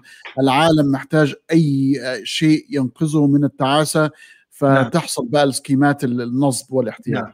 نعم يعني ذكرنا ديباك تشوبرا عنده حتى كتاب اسمه كوانتم هيلينج، العلاج بنظرية الكم، والكلام كله يعني يعني تكنو بابل، ساينتفك بابلينج، يعني خرابيط علمية الكلام الكتاب، آه لكنه يعني يعني يعتبر من اغنى اغنياء آه يعني ها ها هذه الفرقه، يعني مليونير من من من آه النصب. فالشيء الواضح ان التفكير الايجابي يؤثر على الحياه، يعني عندما تفكر بشكل آه بشكل آه النفسي، علم النفس، آه من الطبيعي انك اذا كنت دائما يعني بشكل إيجابي، دائما تتفاعل بشكل إيجابي مع الناس، سوف تتلقى استجابة إيجابية من الناس، شيء طبيعي. أنت إذا تضحك وتبتسم وتسلم وت... المقابل سيضحك، وإذا أنت دائما تصرخ وتضرب المقابل، المقابل سيضربك. فإذا نعم. يعني هي شيء منطقي أنك ستجد أشياء إيجابية تفسر بعلوم إنسانية، علوم النفس والعلوم الاجتماعية. علم النفس يعني هاي قاعدة واضحة في علم النفس، يعني ليست شيء غريب، لكن عندما يعني تخلط فكرة أنك تكون تفكيرك إيجابي بطاقة كونية إيجابية وشيء سحري غامض لا أحد يعرفه، وهذه الطاقة هي التي تساعدك في حياتك، يعني طبعا هذا الشيء كله خرافي لا يوجد. أستاذ بلال في ناس ما تعرفش الشيء، يعني أن الكون لا يهتم بينا أبدا، يعني آه لو اختفينا نعم. غدا لا، وكأن يعني الكون لا يشعر بنا أبدا، وكأننا نعم. لم نكن موجودين يعني. نعم هذه طبعا هذه فكرة يعني واقعية مادية، آه يعني مثل ما أنت تنظر إلى نملة تمشي وتعبر الشارع وهناك سيارات تذهب، هذا ف يعني السيارات والشارع والناس والمدينة لا تهتم لهذه النملة سواء مشيت هنا أو مشيت هنا، ماتت هنا أو ماتت هنا. النملة شيء تافه جدا بالنسبة للحضارة الإنسانية العظيمة، نفس الشيء الإنسان تافه جدا بالنسبة للكون، يعني لا يوجد أي فائدة أو مضرة. إذا عاش الإنسان مات الإنسان، تألم لم يتألم، يعني لن يؤثر على الكون يعني بأي شيء. لكن الإنسان طبعا يعني يحب أن يسمع أنه مهم جدا، ولهذا ترى أن الأديان آه هذه النظريات، الأديان القديمة كلها تضع الإنسان بوضع مهم جدا، والآلهة تحبك والآلهة شو اسمه إلى آخره. طيب بالنسبة لديباك تشوبرا، أنت تكلمت معك تحت الهواء على اللقاء معي مع مايكل شيرمر، وكان مايكل شيرمر يعني يتحدث معي من وراء الكواليس. استخدم ديباك تشوبرا في هذه المناظرة، هو كان هو وسام هاريس أو مايكل شيرمر، وهو ديباك تشوبرا واحدة اسمها جانيت، واستخدم ديباك تشوبرا عدم فهمه للفيزياء الكمية، وتكلم عن النون لوكاليتي. نعم. وأن النون لوكاليتي دي معناتها أن يعني الكونشسنس أو الوعي في كل شيء، ولكن يعني انا يعني انا اعتبر انه انسان يعني مشعوذ ومحترف شعوذه واكتسب الاموال من من من هذه الاشياء، ولكن واحد كان يشتغل مع ستيفن هوكينج وعمل معاه شغل يعني سوا، وكتبوا كتب مع بعض، نيملي روجر بنروز. بنروز نعم. هل هذه هل يعني الرجل يهجر يعني يخرف؟ أه، بنروز عنده نظرية تحاول أن تفسر الكونشسنس أو ال من من نظرية الكم، لكنه لا يربط أه، نظرية يعني لا يربط الكونشس أو الوعي بطاقة خارجية أو أو طاقة. يحاول أن يفسر أن التفاعلات داخل الدماغ، تفاعلات الخلايا والتفاعلات الكيميائية في الخلايا، وطبعا احنا نعرف الاعصاب الاشارات تنتقل، هي الكترونات تنشا من تفاعلات كيميائيه داخل الاعصاب وداخل ال يسموها السينابسس ولا السينابسس يعني اللي تربط ما بين الخلايا. ف فيحاول ان ان يفسر انه ممكن ان يحدث، ممكن ان تكون ال حسب قوله يعني قسم من الجزيئات الكيميائيه تكون في حاله موجيه، وعندما تتفاعل الخلايا مع بعض فهذه الجزيئات الكيميائيه تتحول الى حاله ماديه. يعني هذا كلام ليس صحيح، لانه الجزيئات الكيميائيه هي تعتبر كبيره جدا بالنسبه للعالم الصغير، عالم الكمي.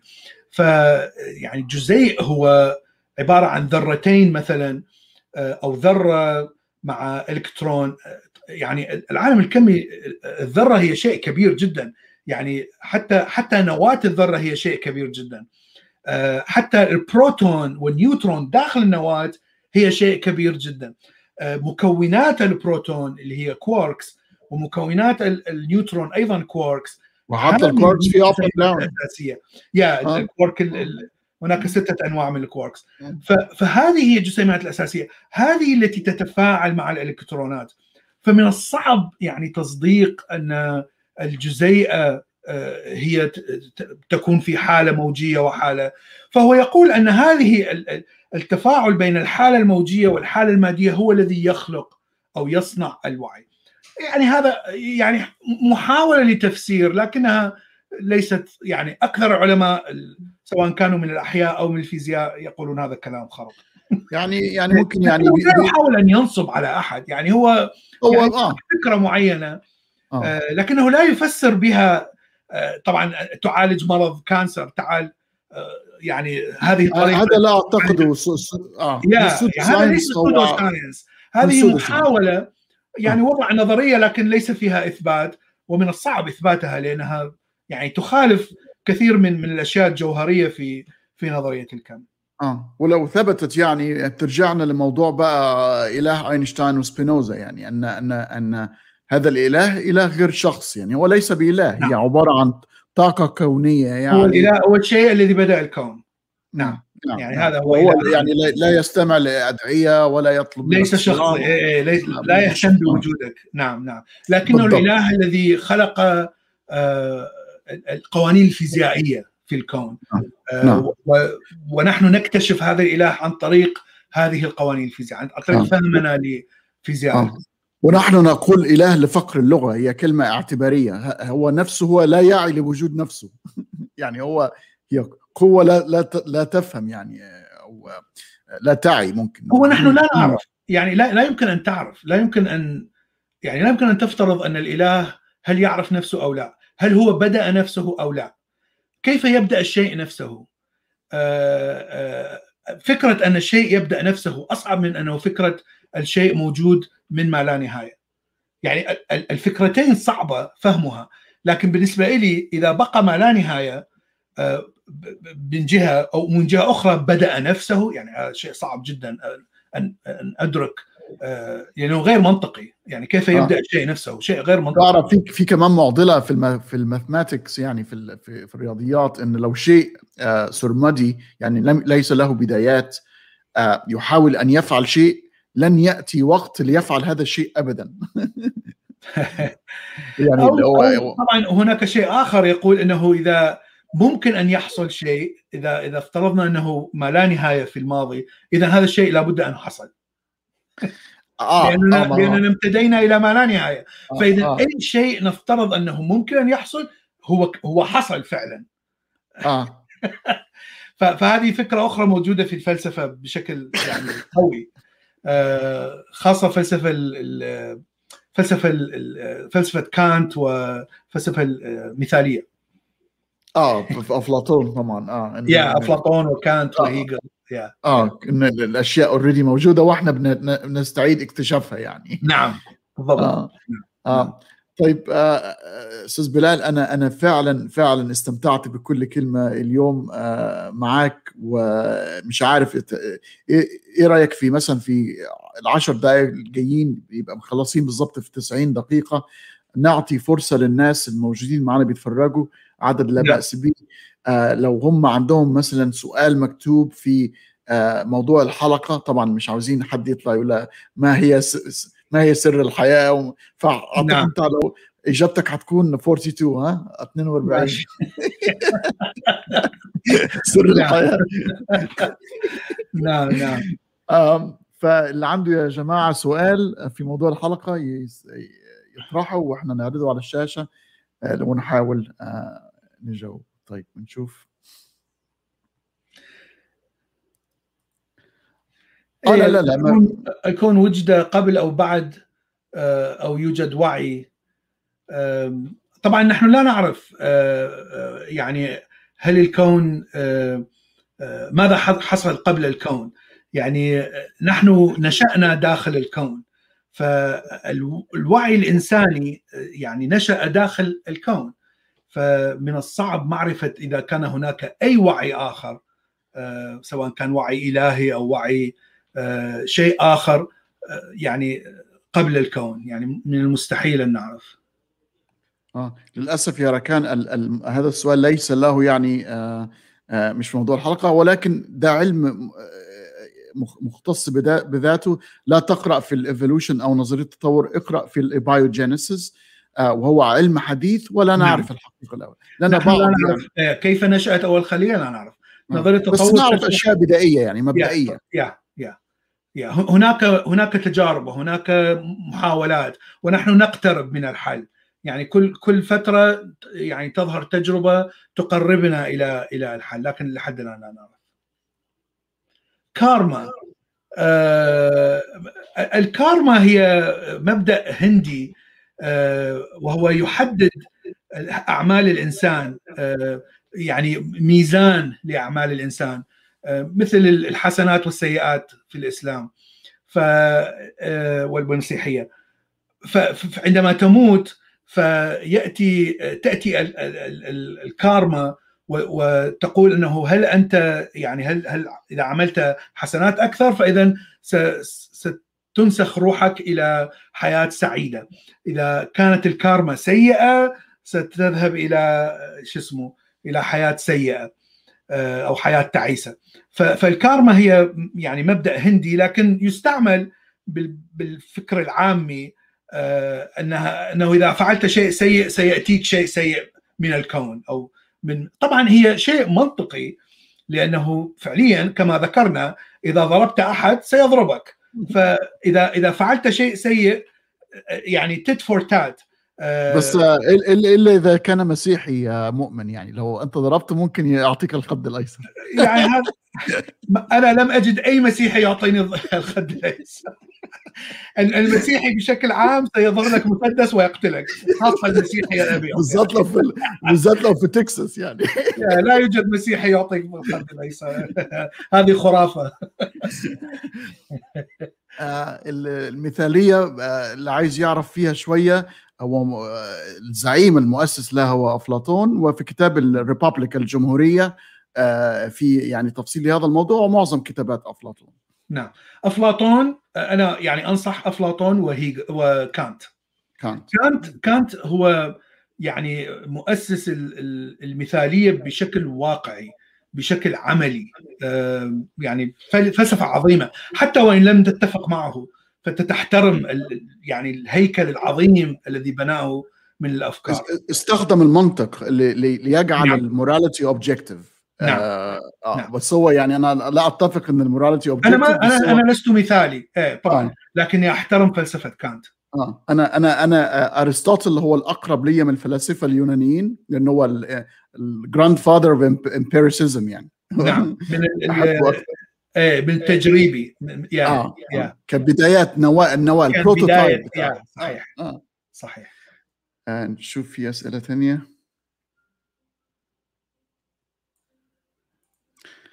هل هناك معطيات حقيقيه على احتمال وجود قوه خامسه كما ذكر ببعض كما ذكر ببعض وسائل الاعلام؟ قوه خامسه اللي هي قوانين القوى الاساسيه، يعني الالكترومغناطيك وال والويك والسترونج نيوكلير هل تتكلم فيها؟ أعتقد هي دي القوة اللي... لا يوجد شيء اسمه قوة خامسة. آه. يعني electromagnetic, weak and strong والgravity الجاذبية. آه.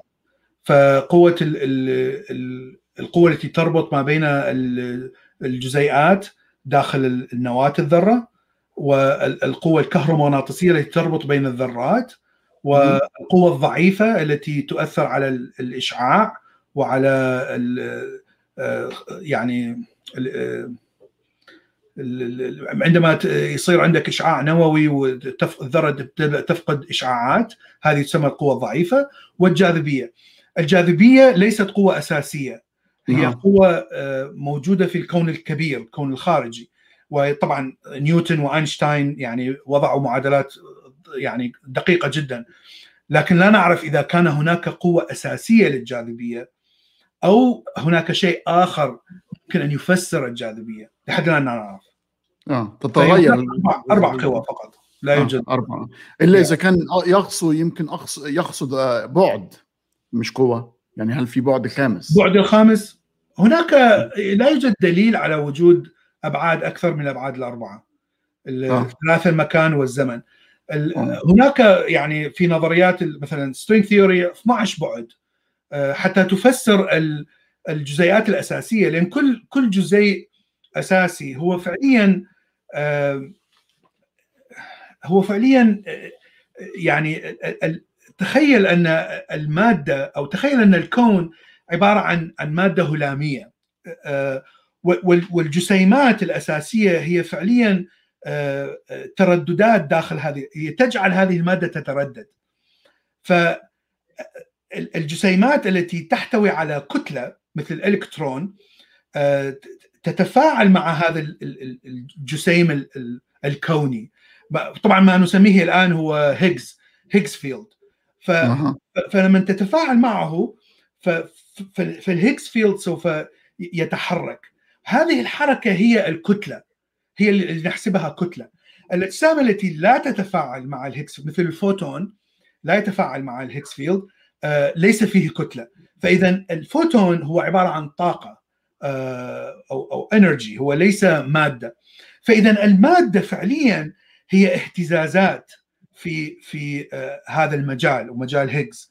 فأنت عندما تتخيل أن الكون كله عبارة عن آه مجال معين ونحن فقط اهتزازات داخل هذا المجال. طبعا نحن بمعنى أن الأشياء التي نتكون نحن منها هي فقط اهت... ولهذا فكرة نظرية الأوتار string theory هي تقريبا تشبه هذه الفكرة. تقول أن هنا الشيء الأساسي في الكون هو أوتار, وهذه الأوتار هي تهتز, واهتزاز هذه الأوتار يعطي كتلة للجسيمات اللي نراها. ولهذا إذا كان هناك عندك مثلا خمس جسيمات ي... طبعا حسب نظريه الاوتار حتى اغطي كل هذه الجسيمات وكل هذه المجالات فيجب ان اضع ابعاد اخرى. فطبعا لا يوجد دليل على وجود ابعاد اخرى. يعني هذه خصم الكلام. هذا كله نظري, حكي كله نظري من نظريه الاوتار. حتى قسم منها يفترض اثني عشر بعد, لكنها لا يوجد دليل على وجود. الحقيقة السؤال ده يعني شخصي شوية, وأعتقد أن ممكن شاب أو شابة صغيرة في السن وسواس قهري. آه ما ينفعش إن حد يدي نصائح على ال على الأونلاين. يعني كنت لازم كل شيء شيء متخصص. إيه يعني أنا أنا أتفق طبعا مع هاني. آه من الصعب أن أن تأخذي نصيحة من شخص غير دارس, من إنسان يعني ليس, أنا وهاني ليس لسنا أطباء. فلا يمكن ان ان يعني نعطيك نصيحه مباشره خذي استعملي هذا الدواء, لا. لكن الشيء الذي نعرفه عن الوسواس القهري هو قلق, هو هو يعني عدم انتظام كيميائي في الدماغ, يجعل الدماغ او يجعل التفكير بشكل مستمر على نقطه مثلا تافهه جدا الانسان العادي لا يهتم بها, لكن الإنسان المريض يكبر هذه الفكرة بشكل غير طبيعي. فمثلا إذا أردت أن أعبر الشارع فأنا ممكن أفكر ممكن تجي سيارة بأي لحظة وأموت. طبعا الانسان طبيعي يقول اوكي سيارات بعيده جدا استطيع ان اعبر، فممكن ان يهمل هذه الفكره، لكن الانسان المريض بالوسواس القهري قد لا يعبر شارع نهائيا في حياته كلها. فهنا هناك امبالانس، هناك يعني كيمياء مضطربه في الدماغ. فاذا اذا انت فهمت هذه الفكره تستطيع ان ان يعني تذهب الى طبيب وتجرب الادويه. المشكله ان الادويه طبعا فيها فيها جوانب اعراض جانبيه، كل الادويه فيها اعراض جانبية. لا يوجد دواء ليس فيه اي اعراض جانبيه، لكن هذا لا يعني انه لا نستطيع ان نتحملها، خاصه اذا كانت الاعراض الجانبيه اخف بكثير من تاثير المرض. وتلاحظ استاذ بلال هو ذكر هو ذكر التامل، وهذا طبعا يدخل في حلقه اليوم، لانه م. كثير من ال السودو ساينس يقول التامل والطاقه الايجابيه والتفكير وكذا كذا سيشفيك من المرض بدون ان تاخذ ادويه تؤثر على اعضاء الجسم. يعني دائما يقولون ان الادويه هي شيء مضر جدا لا يجب ان تاخذ، وهذا حكي هذا كلام خاطئ. انا اخذ ادويه كآبه صار لي عشرين سنة، لكن يعني لم اخذها بعد ان قرات شيء من الانترنت. ذهبت الى طبيب، الطبيب اعطاني دواء معين، بدات بجرعه خفيفه زيدناها، الطبيب يعمل لي فحص دم كل سنه حتى فحص لي الكبد والكليه حتى يرى تاثير، لانه القلب، لانه هناك تاثير، هناك اعراض جانبيه. فاذا يجب ان ان ان ترى ان, أن تراقب هذه الاعراض. اذا كانت الاعراض بدات تكون مؤثره اذا ابدل الدواء. هناك كثير من الادويه، ليس دواء واحد، وهناك كوكتيل من الادويه، ممكن ان تاخذ مجموعه ادويه، لكن دائما استشير طبيب، ويعني حتى الطبيب يعمل لك تجارب، قصدي يعني فحص دم، فحص كذا، حتى يعرف اذا كان الاعراض الجانبيه مؤثره او لا. آه. اه يعني آه تعرف في عاده عندنا عربيه، يمكن هذا الشخص ما راحش ابدا لدكتور، وبتعرف عندنا دائما عاده يعني يا يا. عربيه، هو شخص نفسه او واحد صاحبه بيقول لك اه انت عندك كذا كذا، انت مجنون، عندك الوسواس القهري، او, أو انت مجنون. آه. يعني ستيغما يعتبروها آه. في شيء آه شيء قبيح وشيء يعني معيب للانسان، سواء كان رجل او مراه، يعني آه. شيء آه. معيب، يعني انت انت آه. دماغك آه شو اسمه، فهذا شيء خطا. يعني هو مرض، حاله حال اي مرض.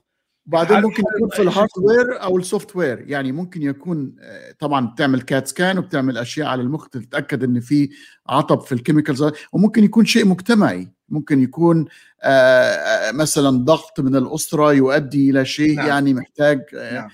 يعني ليس له علاقه بالمخ تماما نعم. ولكن علاقه يعني بالسلوك. يعني صحيح التامل والرياضه علاج، هذا كله مفيد، يعني لا انا لا اقول انه هذا غير مفيد، لكن اذا لم يفيد، يعني لم شو اسمه لا تستطيع التغلب على المرض، اذا يجب ان ان يعني تلجا الى اشياء اخرى. في في سؤال ملح، ويظهر انا وانت لازم نروح نعمل شويه ريسيرش، كله عمال بيقول ان سيرن مؤخرا نعم. بيكتشف قوه خمسه، فانا الحقيقه آه ليس يعني انا طبعا قريته على الموضوع، فهناك مو قوة خامسة لكن جزيء جديد آه. حتى يفسر يفسر طاقة معينة يعني لا نستطيع أن نفسرها بالجزيئات المعروفة لدينا، لكن ليست مئة بالمئة. هناك نسبة معينة أنه هذا هذه التجربة هي يعني طاقة جديدة غير معروفة، نسبة معينة، لأنه عندما عندما يجرون هاي التجارب شو اسمه هناك كثير من النويز، من المشاكل في الدوائر الكهربائية نفسها هي اللي تولد، يعني عدة مرات تولد إشارات من الجهاز نفسه وليس من التجربة. ف فهم عندهم يعني ما يسمى بسيجما، ويعني كل ما تزيد السيجما كل ما يعني تقل الاحتمال أنه هذا هو إشارات من الجهاز، لكن هي فعليا من التجربة. فالسيجما التي أعتقد ثلاثة ثلاثة وشيء أو تصل إلى أربعة، يعني هذه سيجما جيدة لكنها ليست سيجما عالية. السيجما العالية هي ستة مثلا، تكون معروفة أنه هذا ليس إشارات من الجهاز لكنها إشارات من التجربة نفسها. فإذا ممكن في يعني هم سيجرون عدة تجارب بعدها، وأتصور هناك شو اسمه هناك مختبرات أخرى ستقوم بنفس التجربة حتى تعرف من أين أتت، هل هذا فعلا هي طاقة غير معروفة؟ فإذا كان طاقة غير معروفة فهو جزيء، فالجزيء ممكن أن يكون فورس أو انرجي أو ممكن أن يكون مادة. فنحن يعني نحن لا نعرف لحد الآن، يعني يعني حتى الآن لا يوجد نظرية تغطي هذا الشيء، لكن لكن هو ليس يعني ليس اكتشاف مئة بالمئة يعني هناك يجب أن تجرى تجارب أكثر. معظم البارتيكلز اللي الناس بتعرفش اللي بيكتشفوها في سيرن الديكاي بتاعها بيبقى واحد في مليون من الثانية، يعني نعم. تطلع نعم. وتختفي في نفس الوقت ولا نعم. وتأثيرها بيكون ضعيف جدا. فيعني يا و و ونحن نراقب التأثير ولا نراقب، لا نستطيع أن نرى هذه البارتيكل. نعم آه. وال... آه. واعتقد هي كانت على ميوان آه تجربة م. يعني كانت تفسر تصرف ميوان، تصرف معين للميوان وهو أحد الأجزاء الأساسية. هل تعرف هذه في بيقول لك رسالة كانت دكتوراه في العراق عن فلسفة الكيمياء، الكيمياء الفيزياء الكمية، يعني فلسفة في الكيمياء، وأعتقد قصده فيزياء الكم، إثبات نظرية الكيمياء بشكل لإثبات نظرية الكمية بشكل مئة في المئة. النظرية الكمية يعني كوانتم كوانتم ثيوري أو أو كوانتم ميكانيكس هي مثبتة مئة بالمئة. آه أنا مش فاهم السؤال، وقت أطلق عليها أعتقد إنه قصده فيزياء كيمياء، ولا يوجد كيمياء الكم. الكيمياء يعني الكيمياء تعالج جزيئات الكيميائية وهي عادة تكون ذرات، فكما ذكرنا الذرات هي هي عالم الكبير ليس عالم صغير. فالذرات احنا بنتكلم سب اتوميك يا جماعه، سب اتوميك ايه الذرات لا تتصرف بشكل لا تتصرف على على تصرف معادلات نظريه الكم. اسف يعني لم افهم بالضبط السؤال. آه نشوف سؤال ثاني. هل الجاذبيه وحدها كافيه لتكوين الثقب الاسود؟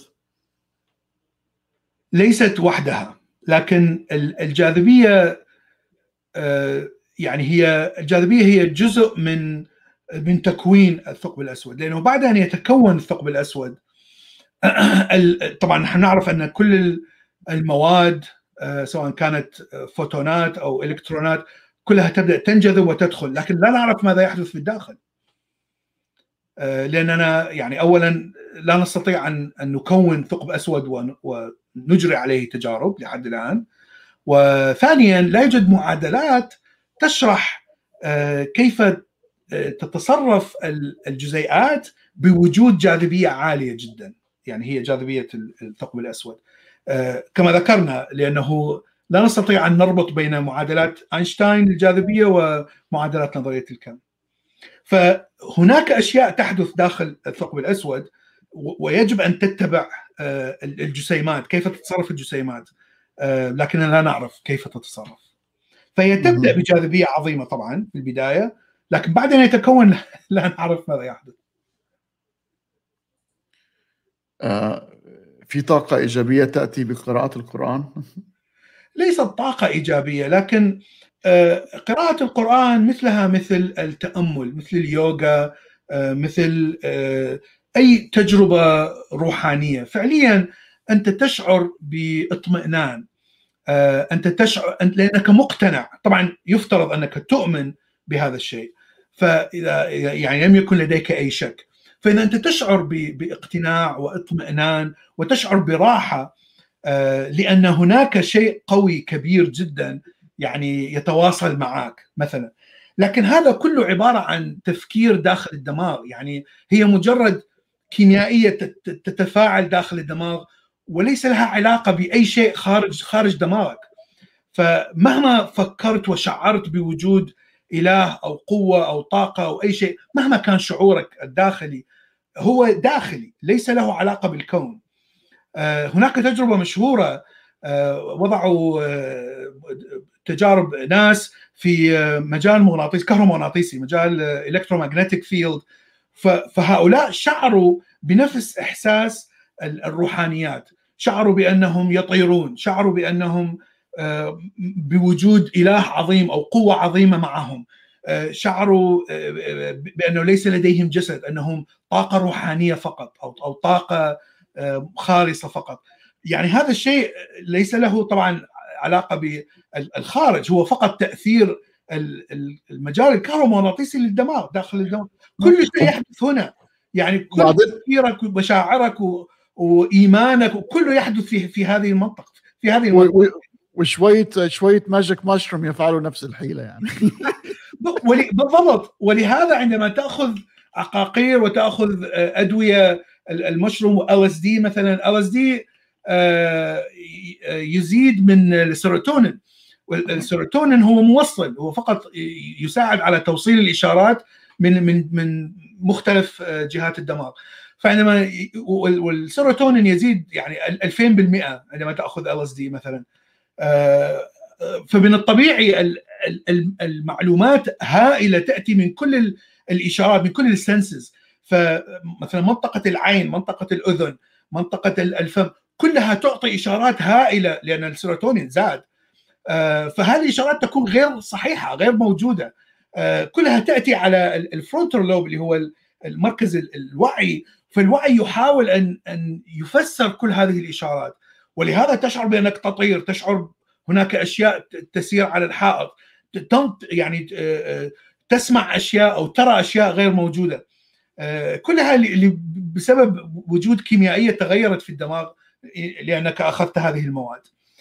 نعم. فليس له علاقة بطاقة كونية أو قانون تجاذب أو كيمياء الكم أو الكوانتم ميكانيك.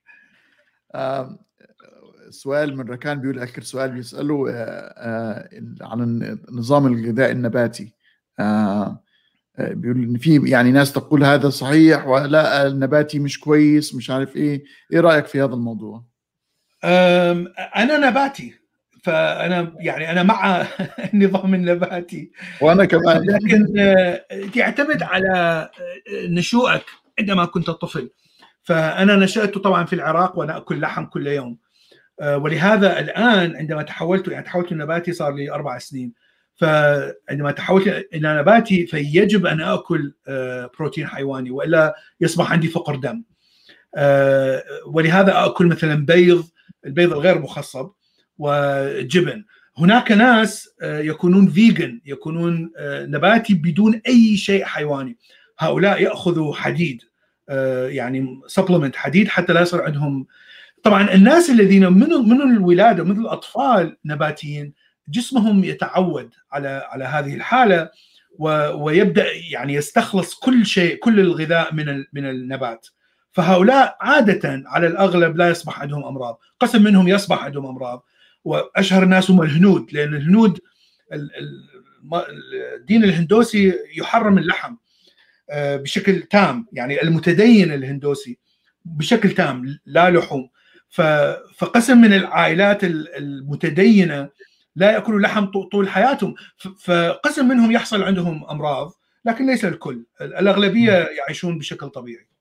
تعرف بلال، أنا أنا نفس الحكاية، يعني أصبحت نباتي من حوالي سنتين بس أكل. أنا أنا السبب، وهنا السبب مهم، لماذا أنت نباتي؟ يعني في ناس موضوع بالنسبة لهم صح، أنا بالنسبة لي problem of suffering، يعني لا أحب أن أشعر الأشياء حية بالمعاناة بسبب حاسة المذاق، ولكن أكل البيض الفري رينج الغير المخصب، نعم، الجبن بطريقة أشبان بطريقة معينة، نعم. وكمان أكل، يعني أضفت من حوالي سنة الكوكلز، القواقع، والمسلز اللي هي الأشياء اللي ما عندهاش سنترال نيرفس سيستم، يعني لا عندها لا وعي ولا شعور بالألم. فأصبح يعني يعني هو هو تقريبا كل الكائنات الحية تشعر، حتى النباتات، يعني عندما تكسر مثلا ورقة معينة تشوف قسم النباتات سوف تبعث مادة كيميائية معينة في في الهواء، في الجو، وهذه المادة تعطي إشارة للنباتات الأخرى أن هناك هجوم معين. عادة يكون من من الحشرات التي تأكل الأوراق. فنتيجة لهذه المادة الكيميائية تقوم باقي الأشجار ب يعني تفرز مواد كيميائية أخرى حتى تقتل هذه الحشرات عندما تقترب منها. فكل يعني كل الكائنات تشعر بهجوم عليها، سواء كان ألم غير ألم. سنترال نيرفس سيستم كما ذكرت أخو، يعني ممكن أن يكون نيرفس سيستم هو أكثر سنسيتيف للهجوم أو أو لكن يعني أنا أنا لا أكل حيوانات بشكل قاطع، يعني خلاص إذا كان حيوان ويتحرك ويعني خلاص لا أريد أن. لكن أيضا هناك أسباب طبية أو أسباب صحية، لأنك كل ما كبرت في العمر كل ما يقل احتياجك للبروتين اللحمي الكثيف والدهون اللحمية، ويعني كل هذه يعني تسبب أمراض كثيرة وتسبب بالضبط. مغص أوه. أنا كانت عندي تسبب يعني مغص. ف لكن أيضا هناك فكرة أنه الانفايرمنت، المشكلة أن الأبقار التي نربيها للحوم تفرز ميثان بشكل كبير، يعني يساعد على زيادة حرارة الكون كوكب الأرض. فالامتناع عن اللحم بمعنى أن كمية هذه الأبقار ستقل، اعتمادنا على هذه الأبقار ستقل، فهذا يعتبر شيء جيد للإنفايرمنت. كثير من الناس الآن يتحولون أو يقللون اللحوم لهذا السبب. فعلا فعلا. طيب احنا عدينا الساعة ونص بشوية، ف أنا متشكر جدا جدا لك أستاذ بلال، يعني ودايما استمتع شخصيا بالحوار معك، وكأني يعني أتكلم معك بطريقة مباشرة وبدون حد بيشاهدنا يعني، بس يظهر الأوبزرفر إفكت يعني مؤثر علينا. شكرا عزيزي هاني، فعلا لقاء ممتع ونقاش جميل جدا، وأشكر الموجودين حتى بتفاعلهم يعني معنا والملاحظات اللي حطوها. شكرا جزيلا، شكرا لكم يا جماعة، انتظرونا في حلقة قادمة مع هاني سليم وقناة كريتيكال فاكولتي. مع السلامة. مع السلامة.